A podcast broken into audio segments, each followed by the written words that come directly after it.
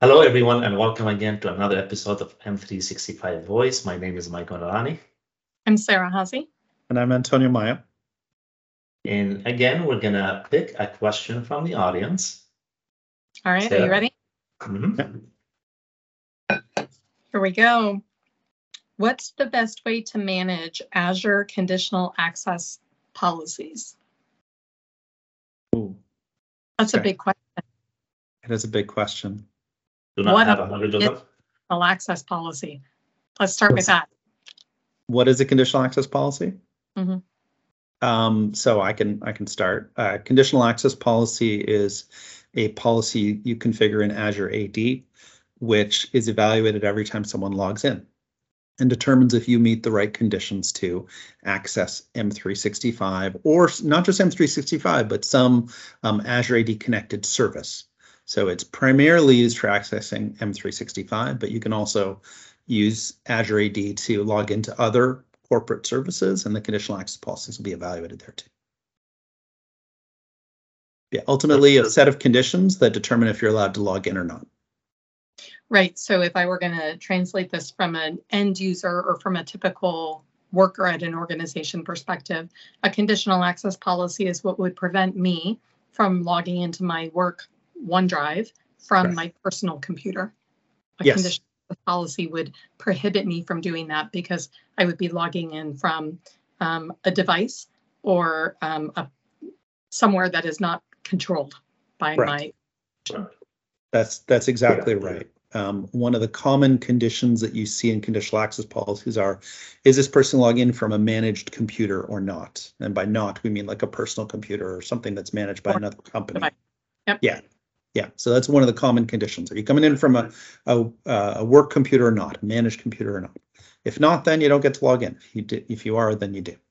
Right, or a managed mobile device via Intune. Right, exactly. And set up Yeah. conditional access policies to basically draw a border web around what types of devices or computers do you want to be able to log into M365 and which ones you don't. That's right. So Correct. how on earth do you, uh, uh, how do you manage conditional access policies? So it's it's a good question because when you start looking at how many companies have conditional access policies, they often start um, uh, with a small set of policies and over time grow and grow and grow and grow. And before you know it, you end up with you know 40, 50 conditional access policies and you don't know what the outcome is going to be. And it's important to know what the outcome is going to be when you're looking at the policies because the, the policies are cumulative. So when I log in, the the the effect, the ultimate effect is the sum of all of the policies that I log into. Sorry, that apply to me. Right. So I could have one policy that says, is the user um, uh, connecting from a managed computer? I can have another policy saying, um, you know, require the user to MFA. Um, I could have another policy that says, is the user log in from a risky location or, you know, some sort of high risk scenario. Um, and it'll be all three of those that cumulatively determine do I get to log in or not.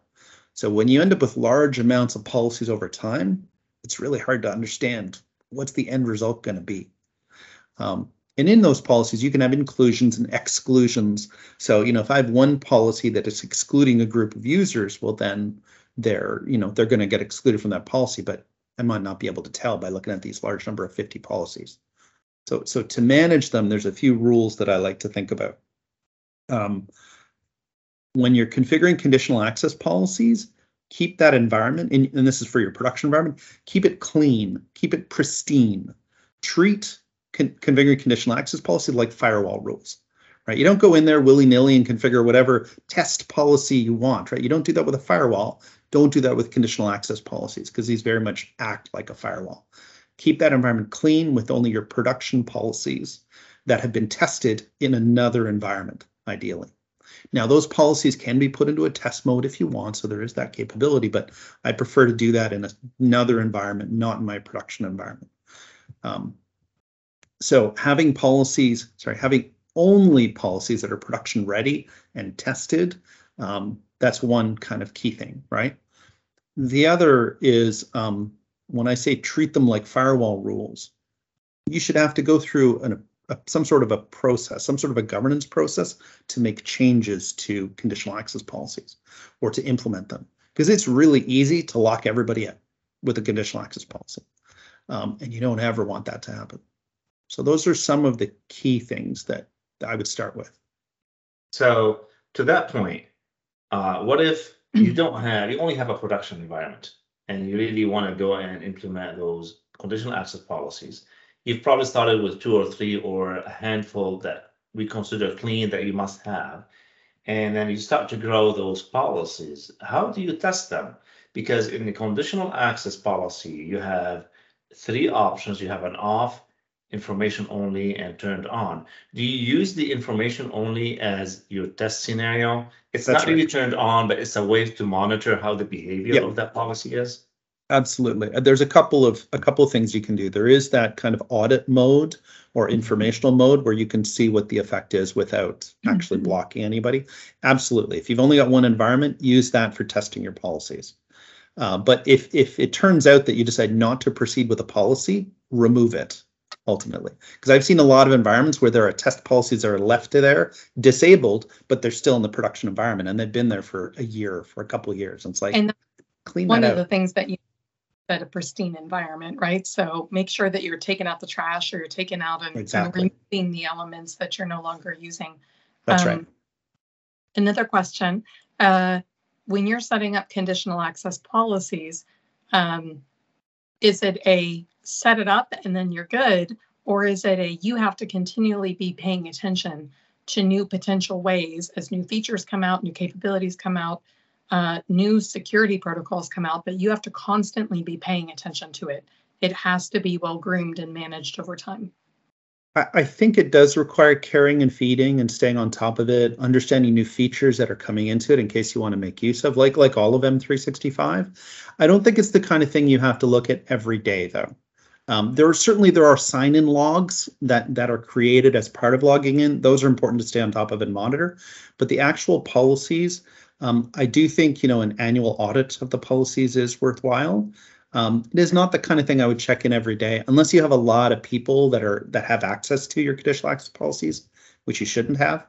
Um, but yeah, I would say um, staying on top of it on some sort of a regular basis um, is is a good idea. Um, and to that end, you should really limit who has access to modify them. Right? There's a specific role in the um, Azure AD Admin Center for a conditional access administrator. Make use of that.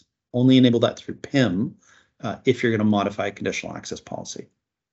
And please, because I we've talked about this on so many episodes, I'm a huge fan of you need to have a RACI model to manage who should be Right. responsible for, accountable Yeah. for, consulted, and informed about your conditional Absolutely. access policies. You need to have that defined.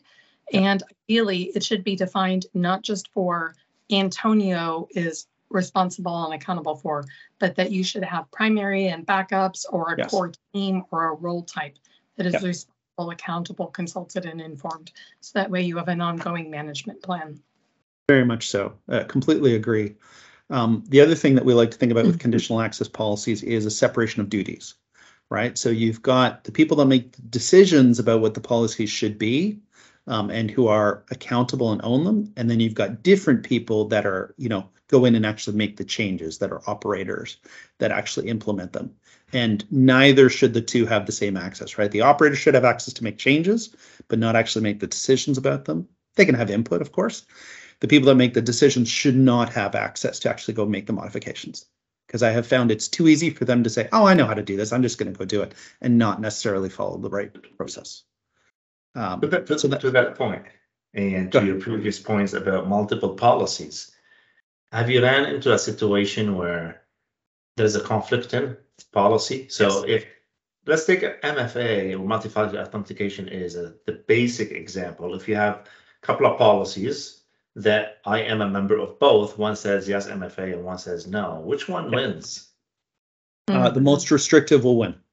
The most the most restrictive. restrictive policy will win. But you bring up a good point. Like the way I like to structure conditional access policies is when I look at that list of policies, I can just visually run through them and get an idea of what they are going to do. Right. And and that points to a couple things. Um, it's important to have a good naming convention for your policies. Um, uh, when doing naming conventions for those, um, I like to usually start it with a verb, right? Like allow or block or require. Something require, I'm not sure if that's a verb, but um, allow, block, that kind of thing. Make the names short, make them succinct, um, and try to make them um, uh, just something that's easily read and understood. Like like some of the examples are, you know, allow external browser access to apps and require MFA. You know, that's fairly short. It's a few words. You can read through it and you can understand what it means. Uh, block the Azure admin portal for all standard users. That's another one. Um, you know, block high risk sign-ins. Um, allow MFA enrollment from a trusted network. These are kind of common policies you put in place, but having a standard naming convention that you follow means that you can go through them easily just by looking at the console and understand generally what's going to happen. I find that's that's usually a good practice. Um, I think really good idea to use active short names and active verbs to start off each ones that yeah, could read them, especially if you need to have a transition of responsibilities that it can be obvious. Don't Yeah. be obtuse uh, when you're trying to name it. Make it as real world as you can to describe what it does. Exactly. Um, and when you're designing your conditional access policies, and it's important you think of them from a design perspective, um, I, I do like to think of them from an access methodology first. So what that means is, um, you know, you you think about how are people going to access these apps, let's say, and drive your policy from that perspective. And what I mean is like, um, people are going to access M365 apps or other apps through a web browser. Okay, so if they access them through a web browser, here's the conditions they need to meet. They're going to access them from a mobile device. If they Mhm. access them from a mobile device, here's the conditions. They're going to access them from a desktop app. And if they're going to do that, here's the conditions they need to meet. So usually you have like a global policy that that secures your web browser access, a global policy that secures mobile access, one that secures desktop application access. And then if you have specialized apps, so let's say you're deploying SAP, right? Some big app that actually has like deploying SAP has like 27 apps within it. Usually I'll create a dedicated conditional access policy for that app, right? Um, that way, if I need to modify my policy for uh, logging into SAP, I'm not killing my M365 policy as well. So you think about it from that perspective also. Um, do you also do unique policies for guest accounts?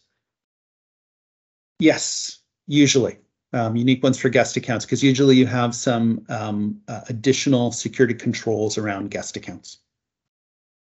Yeah, and then there's there's a few policies also that are that are available that people don't tend to think about. Like you can easily have a policy to block Tor exit nodes, right? Like honestly, in a corporate environment, you should be blocking all access to Tor to the Tor browser. So you can easily put in place a policy block Tor exit nodes, and then people can't connect to to Tor through through um, uh, Azure AD.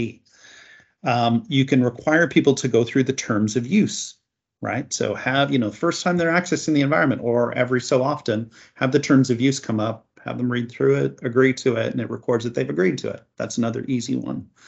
Um, you can require people to um, enroll in MFA from a trusted location, meaning your corporate network. So someone has to VPN in or has to come into the corporate network the first time they enroll in MFA. That helps to prevent attackers being the first ones that access an environment through MFA and they put their own cell phone in, because I've seen that happen.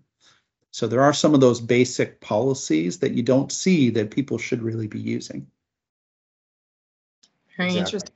There's a lot to think about there and Yeah. a lot to be able to, that you need to be aware of if you're going to be administering conditional access policies. Antonio, because I know, right, one podcast, this could be a week long workshop, right? Um, Yeah. We recommend that people go to learn more about what they need to know to manage conditional access policies. Um, that's a great question. Um, there's a lot of info that Microsoft has published on um, uh, not only how to configure them, but what the best practices are around conditional access. So some of the stuff I've mentioned comes from there. Um, so I think that Microsoft documentation is a great place uh, to do that. And then there's a lot there's several community people that also um, uh, publish videos and so on on conditional access. So there's a lot of information out there in the community as well. So if I am new to this, I've never done conditional access policies, I want to start doing it. What are your top three, if I would say, conditional access policies that you recommend?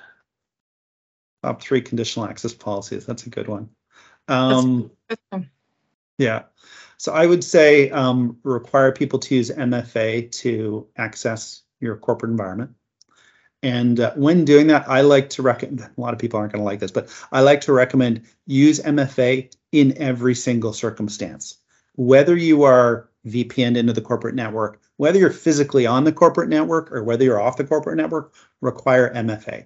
Um, there's a lot of instances where people put in, well, if someone's connected to the corporate network, we don't require MFA. That leaves big gaping holes for attackers to actually make use of that. Um, so I would say require MFA is one. Um, another one, if your devices are hybrid Azure AD joined or Intune managed, require managed device to, to log in. That's a second one. And then a third one, and there's some license implications to this. I do actually like the risk-based policies. So conditional access has this, you know, um, risk-based conditional access policy, and it looks for risky users or risky sign-ins. Those are actually really good for eliminating many, um, uh, many risks, many, you know, um, uh, malicious uh, attackers trying to to log into the environment. Um, with those risk-based policies, though, you don't have a lot of control over them. There's just a high, medium, low. Um, so you know, high risk, medium risk, low risk.